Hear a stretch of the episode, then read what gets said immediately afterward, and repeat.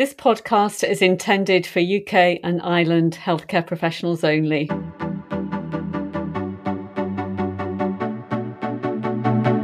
It is my pleasure to welcome you to Series 2 and Episode 4 of the Interstitial Lung Disease Academy Spotlight podcasts, brought to you by Boehringer Ingelheim, featuring prominent members of the UK and Ireland ILD community. These podcasts hope to shine a spotlight on the great work being done around the country and break down some of the challenges facing us in delivering excellent care to our patients. My name is Dr. Anne-Marie Russell, a clinical academic at the University of Exeter Respiratory Institute and Royal Devon University NHS Foundation Trust. I have a special interest in patient-reported measures and outcomes in interstitial lung disease and patient-centred approaches.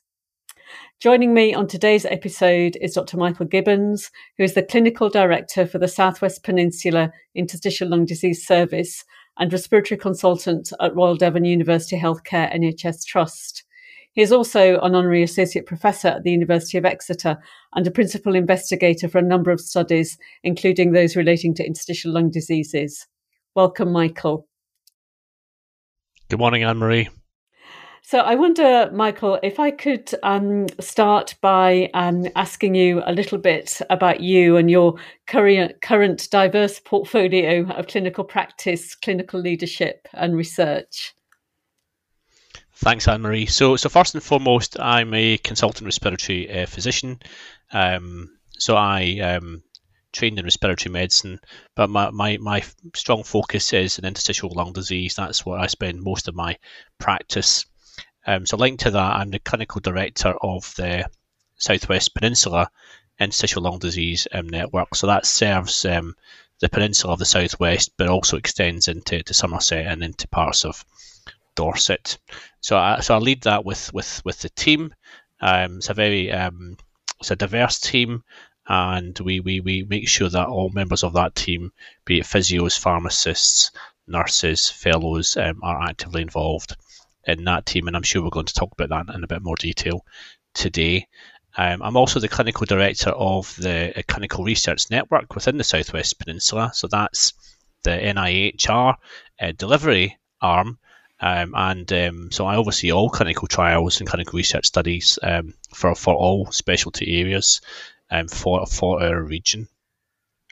And then I have an honorary contract within the University of Exeter, and that's linked to my work mainly in interstitial lung disease. So I have a fairly diverse portfolio. So I'm interested in all aspects of interstitial lung disease, from right back to the bench, so genetics, molecular and cellular biology, and then increasingly recently more into the more translational aspects, patient-centred care, drug interventions, and how we can really develop interstitial lung disease at many levels. And then at the end of that spectrum, I also am a PI in clinical trials, and I'm a member of a variety of consortia where we're trying to develop new therapies, so investigator-initiated studies, clinical trials in interstitial lung disease. Yeah, so an incredibly rich portfolio and diverse, but I think probably quite valuable in bringing together those worlds of clinical research and patient care and having oversight of that at a regional level. And I suppose that leads in quite nicely, thinking about that holistic view, I know that you have a commitment to delivering holistic approaches to the management of patients in your clinical service. I wonder if you could tell us a little bit more about that, Michael, and how that works.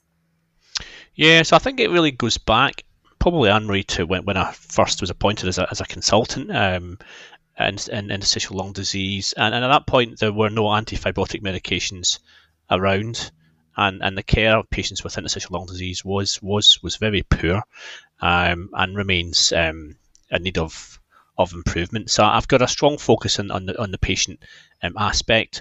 So back then, I reached out and worked very closely with the British Lung Foundation at that time, who were only charity, are really about trying to push the patient agenda. And then what came out of that was that we set up one of the first support groups for pulmonary fibrosis in Exeter, which has now become a regional group linked to Action pulmonary fibrosis directly. So working with patients and with charities, I think what that really educated me in was there's a real need to make this a holistic approach to how we manage our patients. So actively working with our patients in partnership to drive the needs of that patient cohort group, and then to link in with the various stakeholders to make that happen. So that's been a long journey, an endeavour of mine. And as we go along, we know we're constantly working with the patients to refine what they need, and then trying to implement that into NHS structures. And you mentioned before the sort of commitment to person-centred care, and I guess within that, strategies to optimise holistic care have to be offset against actually managing the throughput of patients, which is steadily increasing, and I guess balancing that with the cost effectiveness of the care we deliver as well. So I wonder, Michael, if you could maybe tell us ways in which you're working to achieve this and sort of strike that balance between good holistic patient care that is cost effectiveness, and I guess that to some extent might tap into your leadership roles as well. Yeah, so thanks, Anne-Marie. This all started with a doctor-nurse relationship. So the ILD consultant and the ILD nurse specialist, and then as time's gone on, we've expanded that. So what's become apparent to me, I think, is a need to have an ILD pharmacist linked as part of that team, where you have instant access to that experience of drugs and side effects that can really, really enhance the experience and education for the patients. We do have within our team ILD nurse specialists who are non-medical prescribers who work with the pharmacists, so that works in close harmony, but many centres might not have nurse specialists with that expertise. I think a pharmacist is an invaluable addition to the team, and within our clinic we have pharmacists that participate in meeting our patients. And then the other aspect is physiotherapy, in terms of symptom management. They bring a wealth of experience and time, which they can use to good effect to support that education of the patients, and then enable follow-up. And having these members within the team is good for everybody. It's good for the patient first and foremost. It's good for the development of the pharmacists, the physios, the nurses, and really, really expands, if you like, it expands the reach of interstitial lung disease through all the healthcare professional groups, which is important for patients fundamentally, because you have more interested healthcare professionals, which then feeds back into patient care. I think it's probably important to mention the admin members of our team as well. So we have an ILD coordinator who's soon to become our ILD manager, and she has a role in working with our patients, be that through the patient support group that we have within the region, or in actually being the first port of call to contacting these patients who may be waiting to see us, to put their fears at ease, to send them advanced information so that they know what's going on, because there's nothing worse than waiting to be seen at a hospital appointment and having no information of when that might be. So following feedback from patients and part of our learning will really, really change the service that's to meet all of the aspects of the patient's needs right along that pathway, so even from the point where they've not seen us to where they have come to see us, and then after that, and then obviously, money is important within the NHS, and there are cost savings potentially by involving these healthcare professionals. It means that we can increase the throughput of patients being seen, because they might need to spend less time with a consultant. So the traditional model, what I used to do many years ago was have to go through all of these aspects myself in a consultation, which was quite rushed. But now, having all of these strands within the team, we can enhance the patient experience, but actually it means that you reduce consultant time and therefore save money and get more patients through the system with an enhanced experience. I mean, that sounds fantastic. And I think picking up on your point, you know, communication is key, and often patients can have excellent care at the point of presentation. But if that communication doesn't happen in a timely manner, pre and post appointment, it leads to a lot of stress. So that sounds like a fantastic role, and something other people in other centres listening to this podcast would be keen to emulate. So it sounds like a really diverse team, and I'm just wondering, a bit of a cheeky question really, is who you think might be missing from that team, and in an ideal world, who else you might want to bring in? I mean, so what I haven't mentioned that actually does come to the clinic is the members of the research team. So we have researchers come, and they like to be there. They like the patient to meet the patients and to explain the study to them. So we have active members of the research team. We also have then other healthcare professionals. So within the clinical research facility, the members of their team come down. What I'd really like to have would be a dietitian. I think a dietitian would almost certainly add value to those consultations.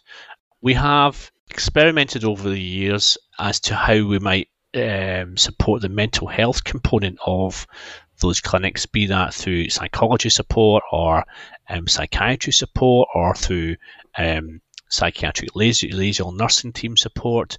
And I think that's an area probably in need of development, because the needs of the patients are different at different points in the journey, and at the first consultation, it might be too much to have members of the psychiatric team there. But I'm open to exploring that. I think dietetic members certainly are important to have there. I'd love to have members of the clinical trials team there as well to talk about the clinical trials. But I think what we're learning, Anne-Marie, is, as you know, is that there is a balance between having all members of healthcare professionals there you think the patient needs, with overloading the patient. So this is an evolution in our journey working with our patients. So I think there comes a balance between having everybody there you think they need to help them, and then maybe phasing that over a period of time. And we're still working our way through that. Yeah. No, fantastic. We'll sort of watch this space as that develops. And I suppose that leads in quite nicely to think about that interdisciplinary team in involvement. I think the multidisciplinary team model is very well established in interstitial lung disease, focused around diagnosis, and absolutely there is a place for that interdisciplinary team, but it is evolving. And maybe part of that is thinking about supporting patients to self-manage. And the pandemic has taught us perhaps more than anything that it's good to keep patients at home and away from a hospital setting if we can. So I wonder if you could tell us about how you might be integrating some of those supported self-management approaches to patient care, and what the benefits of that might be. Yeah, so we've got an excellent member of our self-supported management group, yourself, who leads on that. So it's important to have an international leader. It's important to have someone within the team who has a real interest and hunger to take that forward, which we have locally, which is fantastic.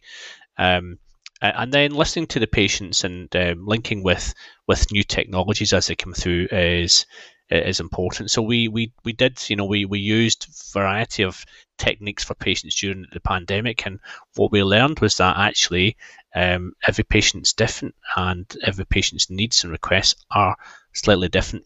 But what would be useful would be to have a suite of opportunities for the patient. One of the opportunities which we are working very hard to develop is home spirometry. And as you know, home spirometry, it feels like something that the patients would want. It's not for everyone. We're learning that. Many patients like to come and have regular contact and see their consultant and their nurse specialist and other members of the team. But some patients are very happy to monitor their condition with home spirometry. And the potential benefits to that, as you've alluded to, are that patients can be at home, so they don't have to come to hospital on a regular basis. What that also allows is it reduces the need to come to hospital, find parking space, all the costs that incurs. It helps with the carbon footprint because there's less travel for patients, and reduces the kind of stress of coming to a hospital consultation. And from the NHS's perspective, if you have less visits per patient, then that reduces, if you like, the number of consultations. So we're moving within that area of home spirometry into patient-initiated follow-up, where we can be responsive to the needs of patients rather than relying on the traditional model where you see them at a 4-month or 6-month interval and nothing happens in between, and you find that you've lost a couple of months because the patient didn't tell you there was a problem, or they've tried to get into the system and couldn't get in. So we're moving very much to this patient-initiated follow-up, and we're starting using home spirometry as our first technological advance. But I'm sure as time goes on, that suite of technology will evolve, and there'll be many more opportunities for patients to self-manage through a variety of ways, and then we will develop the service as need be. And I'm guessing that's really important in the Southwest Peninsula, because it's a huge region, and there's I guess a lot of rural communities that may struggle with some of the transport infrastructure. So I just wondered how that works across a diverse region, and whether you think this approach is translatable to other areas in the UK. Oh, absolutely. What we're finding is that patients like the idea. They need to have a smartphone, or we give them an iPad if they don't have one. But there's certainly an opportunity for that. You know, we all have patients in the UK where we may have patients are 2.5 hours away from the specialist centre, and to have the ability to remotely monitoring them, to have the ability to remotely connect with them, to talk to them. In many ways, that should increase the efficiency of the ability to see patients, because if you just have a lot of patients being seen on a regular basis, the flexibility in which you can respond to patients' needs gets diluted. So this will definitely help with that, and it will expand our reach, as you say, so that we can provide access to the patients we need in a geographically dispersed area with enhanced efficiency. And in terms of having access to the specific devices, is that available for all patients, Michael? Or do patients have to buy any of these devices themselves? So the home spirometry, they could purchase that themselves. We are currently working in partnership with a company, and we have funding from NHSX. So the patients aren't paying for the home spirometers currently. The prices are coming down considerably as time evolves. They do need to have a smartphone in the majority, but for patients that don't have smartphones, we do have a limited number of iPads or tablets or devices that can link into that. So we're trying to do it in a way that where the patients don't have to pay. But you know what I'm finding increasingly is that there are patients that actually want to be more in control of their health, and they would rather purchase the devices themselves and choose whatever they want, as long as the technology enables that. So again, we may assume that we should be providing everything for the patients for free, but actually some patients would prefer the choice of having their own device, so they can link that to other aspects of their life, of which health is just one component. Yeah. No, that makes sense. And I think certainly attitudes to technology have probably changed over the last couple of years for all of us. We're used to communicating in different ways. And so I'm thinking that with this patient-initiated follow-up model of care, do you think that the interdisciplinary team are essential to make that work? And in terms of a burden of contact, do you have a feel for whether how different that is to a traditional approach? So absolutely, Anne-Marie. I think the interdisciplinary approach is the way forward. To make that work, you need to have an interdisciplinary team which works together, which is cohesive, and as time goes on, to build the skill set and confidence within that interdisciplinary team. What we're about to introduce into our ILD team is a band 4 healthcare practitioner who will be clinically trained. So they will be able to have a patient-facing role with clinical training, which will offset the need for patients to be seen by the consultant, by the nurse specialist, or by the pharmacist. So in many ways, it's a first port of call within that journey, and as long as they have knowledge to put the patients at ease and to escalate appropriately, then we've always got to be careful that the patient doesn't feel they've been fobbed off by someone who's triaging them, and we've got to make sure that the initial point of contact is by someone who is supportive and can deal with their needs, and then feed it through the interdisciplinary team as needed. And I think having that ladder of access allows for more patients to have the opportunity to link with us, rather than the traditional model where patient phones nurse specialist, and then nurse specialist may not need to speak to the consultant. We have patient comes into the system, and then it can be directed to the pharmacist, to the nurse specialist, to the physio, to the consultant, to the dietitian, to the research team, to the psychiatry and mental health team, depending upon their specific needs. Yeah, so it's possible to have a much more individualised approach to that patient's pathway of care. Absolutely.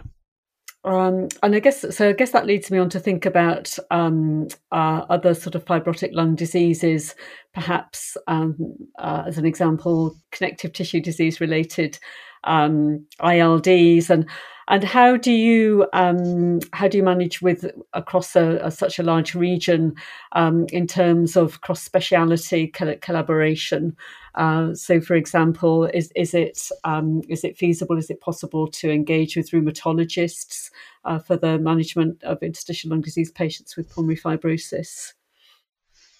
Yes, absolutely, and I think the key to all this is obviously relationship building.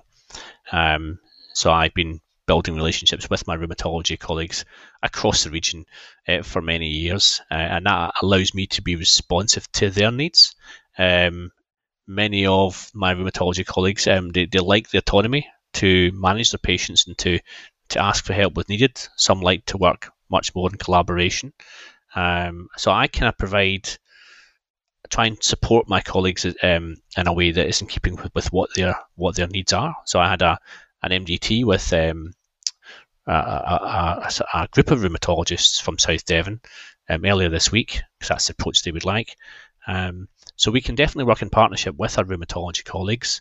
I don't think it necessarily needs to be a rheumatology ILD clinic. I think clinicians have a wide spectrum of interests, expertise, and needs. And I feel my job is to try and be as responsive to their needs, because ultimately that then increases the efficiency at which I can work with them, which is better for patient care. So it's a moving away slightly from the traditional model where you have a rheumatologist and a consultant in a clinic, because that might not be possible. How can we be more responsive? So in many ways, this is a bit like clinician-initiated follow-up to support the patient-initiated follow-up. Yeah, no, fantastic. Thank you. And so you mentioned before the importance of integrating research professionals into the clinic, or possibly in a different format, so that patients feel connected and have the opportunity to participate in research. Given your honorary contract with the university and the kind of development of close working relationships between university and NHS trusts, are there any developments in the pipeline, or anything particular about Exeter and team working that you think is a model that other people could learn from? Well, the way that we have developed, and the we is the whole team, is that we are very much have a flat structure. So there is not a lead as such. We are all leaders working together. So that goes across the scientists, the clinicians, and then within the clinicians we have, as you know, a whole bunch of people. So we have medics, nurses, we have physiologists, we have some dietitians, and some physiotherapists, and everyone has an equal voice. So I think that we feel that certainly that model is the most productive. It's a collaborative model.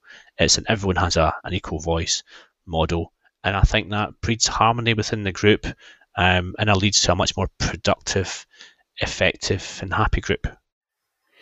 Yeah, and I have to say, having come to work with you in the Southwest, I think someone once told me there is no I in team, and I certainly experienced that. I think it is a very strong collaborative effort, and every voice, including the patient's voice, is heard. So it is a fantastic service, and one that continues to evolve. So thank you very much, Michael, for your time today, and we look forward to looking at the evaluations from the home spirometry programme as well. Thank you. It's my great pleasure. Thanks for the opportunity to chat to you today.